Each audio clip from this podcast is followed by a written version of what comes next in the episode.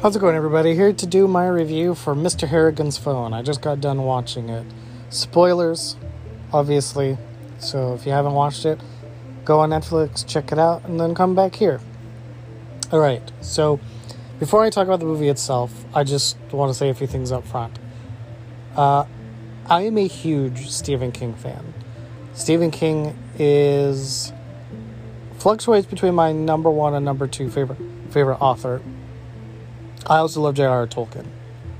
So between them two, on any given day, which one is one and which one is two? I love Stephen King because he's such a varied storyteller. He does horror so well. He does thriller really well. He does drama incredibly. He's just such a fantastic storyteller. The reason why he's my personal favorite storyteller is he was the only author to ever, with words on a page, strike fear into my heart at middle school age. So, ever from them, I've just always had this respect and love for his work. Um, so, there's that. So, this is based on a short story in one of his compilations that I haven't read he's got a bunch of those, which I haven't read. Um, so I didn't really know what to know. I didn't really know what to think going into this because I I don't know the source material. Um, and let's all be honest with ourselves. Stephen King based movies are typically hit or miss. Um, there are a handful of them that are awesome. There are some that are pretty good. And then the rest of them are. Uh, that was a miss. that's the nice way to put it. That is a miss. Um, so, this is I think what the fourth Netflix Stephen King movie. I would say because there's 1922 was the first one that Netflix did, and then Gerald's Game, and then In the Tall Grass, and then now Mr. Harrigan's Phone. I don't think I'm forgetting any other Netflix one, but I can't remember. I think it's just four. And 1922 was okay. It was a good story. Don't know that I'll revisit that one that much. But it's not because it's a bad movie. Just to me, it's one of those movies. Once you once you know it, cool. I probably won't watch it unless I watch it with someone who hasn't seen it. Love Gerald's Game. Gerald's Game is incredible. Love in the Tall Grass. Now we have this one. And I'm gonna be honest with you, I, I'm sitting here and I still haven't figured out what my rating for this is, and I really don't know how to feel about it. So let me walk through my emotions with all of you. And, and maybe some of you out there need this too. Maybe you're still trying to figure out how to feel about it as well. Um, so let's start here. This is the only place I know where to start. It 2017. Now, as I've said in some other Stephen King related reviews that I've done. Um, it 2017 really was the resurgence of Stephen King movies being back into the fold, you know, in a, in a theatrical way. You know, we had Gerald's Game, we had 1922. I believe those movies were prior to 2017. But then we got It. And that movie was phenomenal to say the least. I can't think of a single thing that I would change about that movie. The kids were great. All of the adult supporting cast was great. Obviously, Bill Skarsgård was great. The whole movie was just amazing, and it's my favorite movie of all time. After now, after it's come out, but I bring that up to talk about Jaeden Martell because Jaeden plays Bill in it, and while I had seen Midnight Special and I loved him in that and I saw that movie that him and Melissa McCarthy and with Bill Murray. He was great in that. and stuff, it was really where Jaeden really got to show how great of a young actor he was. And I've been following his career pretty closely ever since. So I was really excited for this movie to come out, Mr. Harrington's Phone, solely because of him. Because, you know, between him and it being another Stephen King property, I just got really, really excited for it. Um, the one thing that I will say as a positive for this movie is there wasn't one part of this movie where I was bored. I was so transfixed on what was happening and seeing how the story was being unfolded. Um, I thought Jaeden was great. I thought Donald Sutherland was great. Um, again, the supporting cast was great. But the thing that I am left with is pretty much for the first, I'd say, the first third of the movie. I'm going to break this into thirds, you know, the beginning, the middle, and the end. The, the first third of the movie was getting to know um, Craig. And I thought the young actor who played him when he was younger was amazing. That kid did such a great job, too. Uh, he's definitely going to be another young actor that I'm going to be looking out for in future projects because he did a really, really great job. And I loved this seeing him read all the different books to Mr. Harrington and their relationship sort of being bonded. I love the way they showed that on screen. That was such an interesting way to show the passage of time and, and things like that, you know. Um, but, you know, it, it's clear at a certain point um, just prior to when Mr. Mr. Harrington dies, that the ideology that Mr. Harrington has that he's kind of trying to pass to Craig, and equally what the movie is trying to say to the audience is how dangerous this new technology is and how dangerous having everything at our fingertips and for free basically and how what kind of mindset that kind of sets up. And so, as a viewer, your brain goes to a certain place. Because for the story that's being told, with everything we've seen up to that point, in that first third of the movie, it makes sense. And it really doesn't take that much brain work to go, okay, yeah, that makes sense. I, I, I can see that. Then we get into this middle half, which is great. And we, we get to see some more of the thriller aspect of this, the mystery, what's going on. We get that first death, you know, and it kind of just builds up to there until the end of the movie. Here's my problem with this movie and why it's so difficult for me to know how to truly feel about it. There is no conclusion to this movie.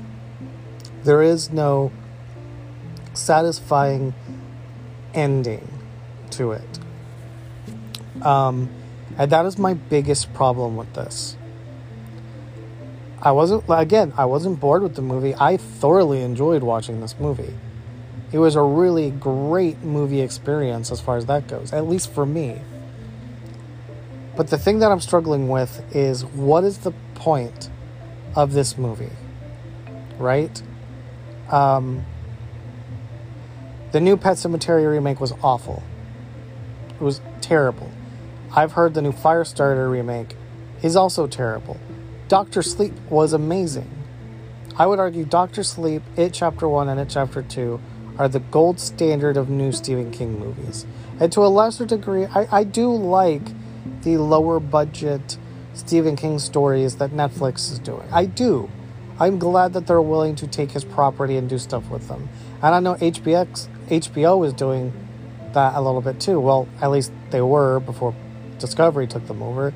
So we'll have to see what happens. But I really liked the um, the one with Ben, Bill, uh, ben Mendelsohn, the the TV show, the limited series. That was a, a great adaptation of that story. And I haven't read the book, but that show was thrilling. It kept me on the edge of my seat every single week. But let's call a spade a spade in this day and age, for whatever reason, I don't see a whole lot of care being put into every Stephen King story that comes out as a, as a film um, right now. Really, that one story in HBO is the only time in recent years that I've seen something of his be done as a TV show. So I, I don't want to speak to the TV shows just yet because I, I want more of a sample size. But that was phenomenal. So if we get more T- Stephen King TV shows like that, I will be thrilled. Um, but I don't see a lot of care being put into the movies. And there's a part of me that wants to say that about this because I know Stephen King well enough.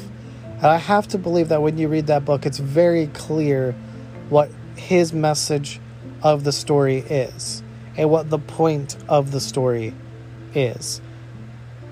And so I'm curious why I'm curious where the differences are between the film and the short story.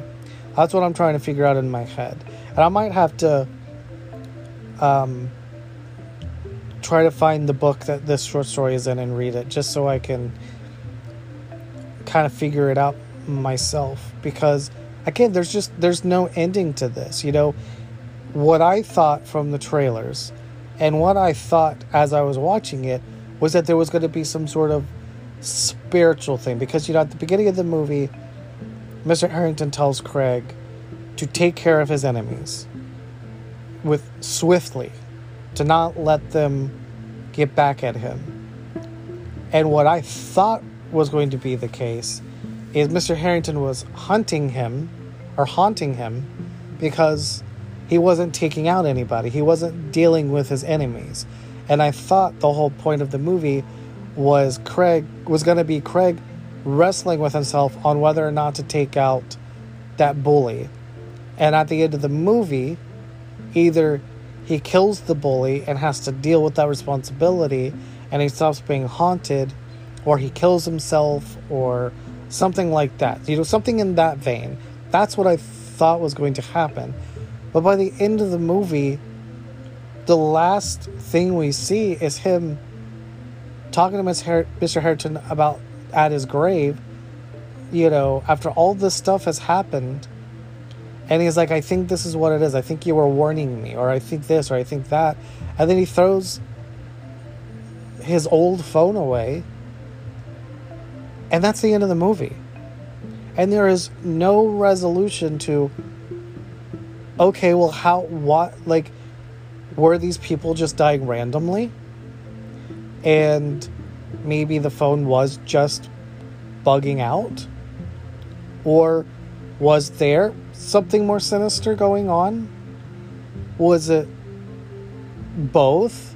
Did someone maybe something else that I was considering is, you know, he stuck Mr. Harrington's phone back into back into his jacket pocket before he walked away out of the funeral.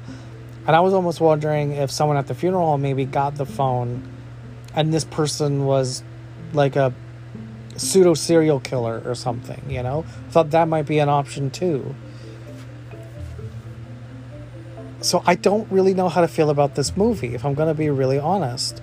This is another one of those cases, and this doesn't happen often for me, but this is another one of those cases where it's like I don't know how to feel. Because again, as far as an experience, I really enjoyed watching this movie. I really enjoyed watching it. But I'm hesitant to say it's a good movie, though. I don't know. I don't know.